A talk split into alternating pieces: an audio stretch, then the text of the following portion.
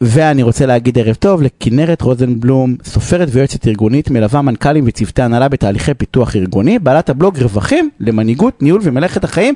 כנרת, ערב טוב, מה העניינים? ערב טוב, מה שלומך? נהדר, תשמעי, האמת אני אגיד לך משהו, אני, אני, אנחנו הולכים לדבר על שיחה קשה. ואני רוצה להגיד לך משהו שהוא מופלא. כן. אני רוצה להגיד לך משהו שהוא מופלא, בסדר?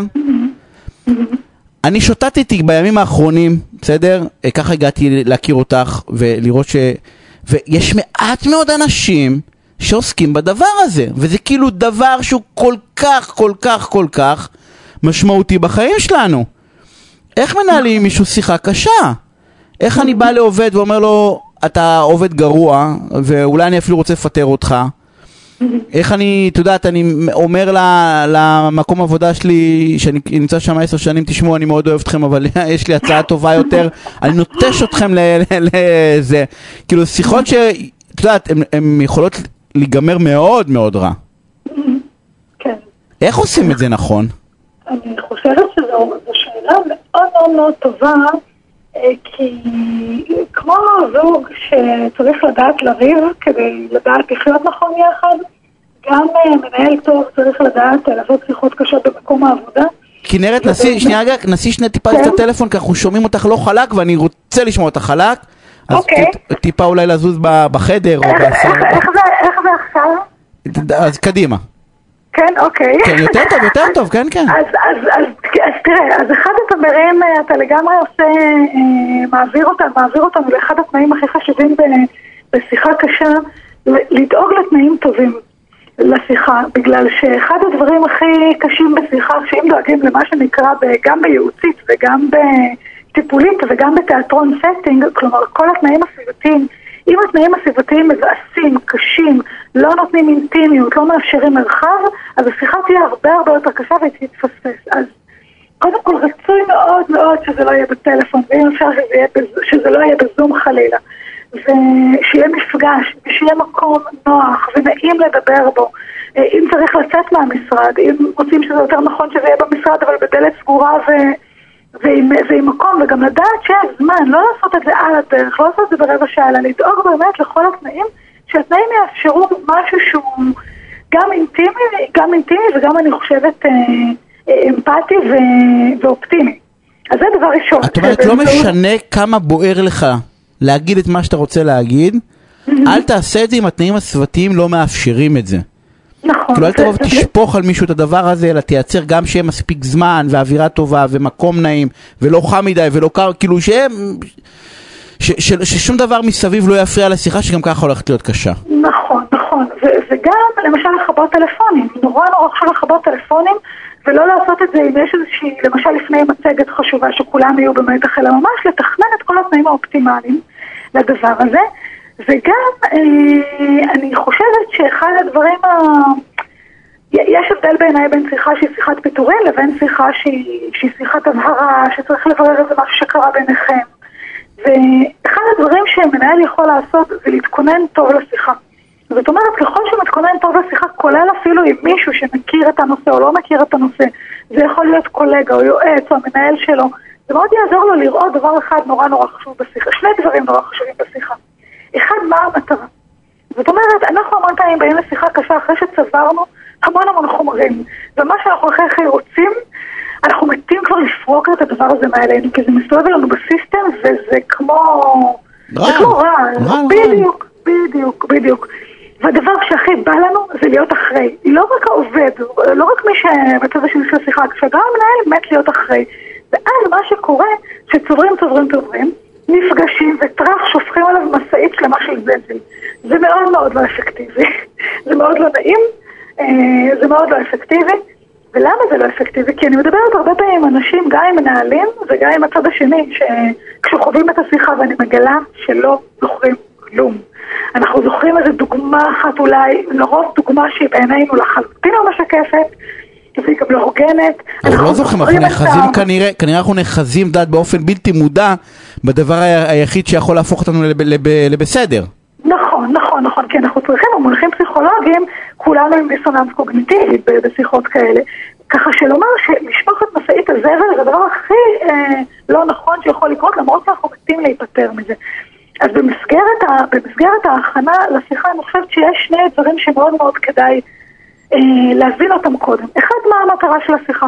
ממש ממש מה המטרה של השיחה. והדבר השני, אה, ואני אומר מה, תכף אני אומר משהו על, על בעיניי מה המטרה הכללית של כל השיחות, והיא, אני כבר, אה, כבר אתן אה, איזה טיזר, שזה להשאיר את הכביש פתוח. תכף אני אעבור למטאפורה של כביש. והדבר השני, זה לנסות לראות את הצד השני עוד לפני השיחה. להבין איך הוא מגיע לשם, הצד השני. להבין מה הוא עומד להגיד, להבין בכלל, נניח באיזה מידה הוא מופתע. או באיזה, באיזה מידה הוא מגיע לשם עם תקווה. ולהגיע עם שני הדברים האלה, עם מטרה ועם כושר אמפתי לשיחה.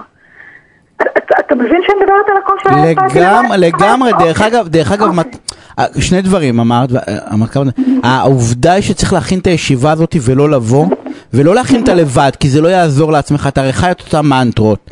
אז צריך איזשהו כן. מישהו שיהיה לך, יגיד לך, תקשיב, פספסת פה משהו, בסדר? לא, נכון. כאילו, נכון. בוא תגיד לי את השיחה הזאת, והנה, אני הצד השני, בסדר? אני לא, כמו שאמרת, אני לא עסוק בלשפוך רגע את החומר.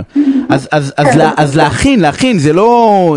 זה, חייבים, להת... אין כישרון טבעי בשיחה קשה. צריכים, נכון. לה, צריך להתאמן, בסדר? צריך לעשות איזו סימולציה. ואמרתי שדבר שבעיניי הוא סופר חשוב, שמעט מאוד אנשים עושים את זה לדעתי, זה לעשות, השיח, לעשות את השיחה שאתה כאילו הצד השני, את ה... מאיפה הבן אדם בא, כי אם הוא לא, אם הוא לא, אם זו שיחה ראשונה שאתה בא להעיר לו ואתה הולך לפטר אותו בעצם, אז יכול להיות שהוא בכלל חושב שאתה בא להחמיא לו, או הוא חושב שזה, את יודעת, שזה שיחת משוב, ופתאום אתה עושה שיחה משהו שהיא הרבה יותר קשה, אז הפער הוא הרבה יותר גדול. נכון, אז באמת, אז באמת להבין איפה נמצא, איפה נמצא הצד האחר.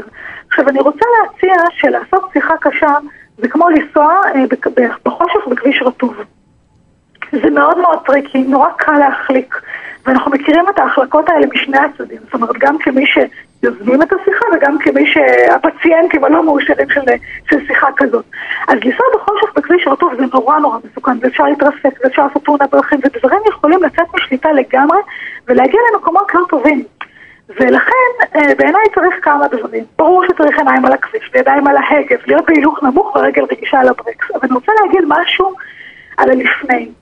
כמו הרבה אקטים אה, מנהיגותיים, מאוד מאוד אה, משמעותי איך אנחנו בכלל נכנסים למהלך. זאת אומרת, אם אנחנו נכנסים על מצע שהוא מצע של אמון, ושכל אחד, מצע של יחסים טובים, אז גם שיחה קשה תהיה הרבה הרבה יותר טובה.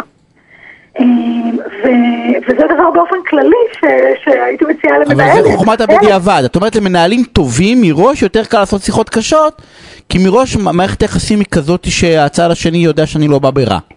אה, נכון, זו חוכמה זה בדיעבד, אבל מכיוון שלצערי לכולנו בחיים הצפויות הרבה, אה, הרבה שיחות קשות, אז היא תהיה בדיעבד פעם אחת.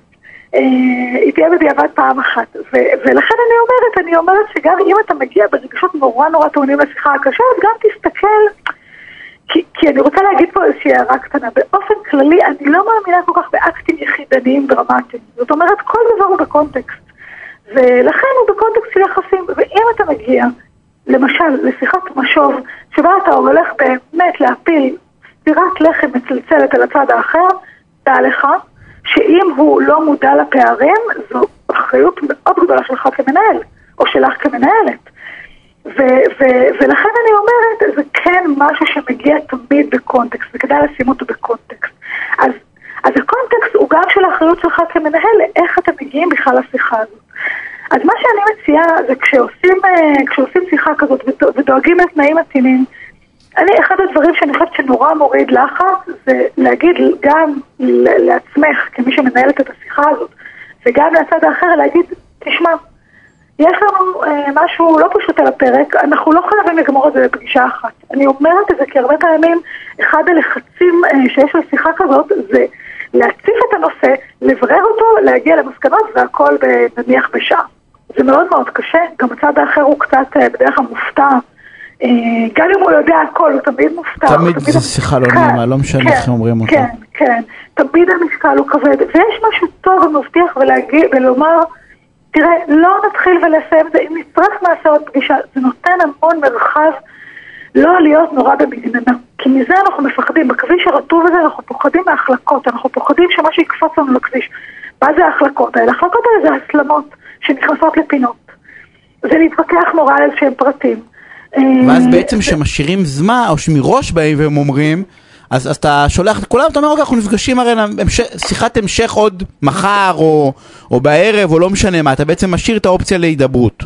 כן, כן, ואז הצד האחר מרגיש שאתה לא בא עם גיליוטינה, שאתה בא עם אורך רוח ושאתה רוצה יחד איתו לברר את הדברים האלה לעומק. אנשים הרבה פעמים יוצאים תחושת אה, חוסר הוגנות משיחות כאלה, ואנחנו יכולים להבין את הדבר הזה, כי אנחנו הרי אף פעם, כמה הגונים שנהיה, אנחנו אף פעם לא יכולים לראות את התמונה מכל הצדדים שלה, ולכן השיחה הזאת, או שיחות כאלה יכולות לעזור, לברר, לברר את הדברים, אבל זה לוקח זמן, זה לוקח זמן לצאת ממגננה, ולצאת מהחרדה ששיחות כאלה גורמות, החרדה אגב ההדדית, אוקיי? כנראה אנחנו, אנחנו. אנחנו כן. חייבים לסיים, אין, אין, כן. אין, זה נושא שאנחנו יכולים- אנחנו נעשה, אנחנו נעשה, כי כן. אמר, אני אמר, לא אמרתי בתחילת הזה, אבל זה, אני כל פעם לוקח איזה אישו אחר, שיחות קשות זה מה שאנחנו יכולים לפצח, כי אם אנחנו נדע לנהל שיחות אה, קשות טוב, אז כן. אנחנו נדע להימנע אחרי זה מעימותים מיותרים לחלוטין. אז אני רוצה להודות לך על השיחה הסופר מעניינת הזאתי, אה, אנחנו בשמחה. נעשה אה, פינת המשך הדבר הזה.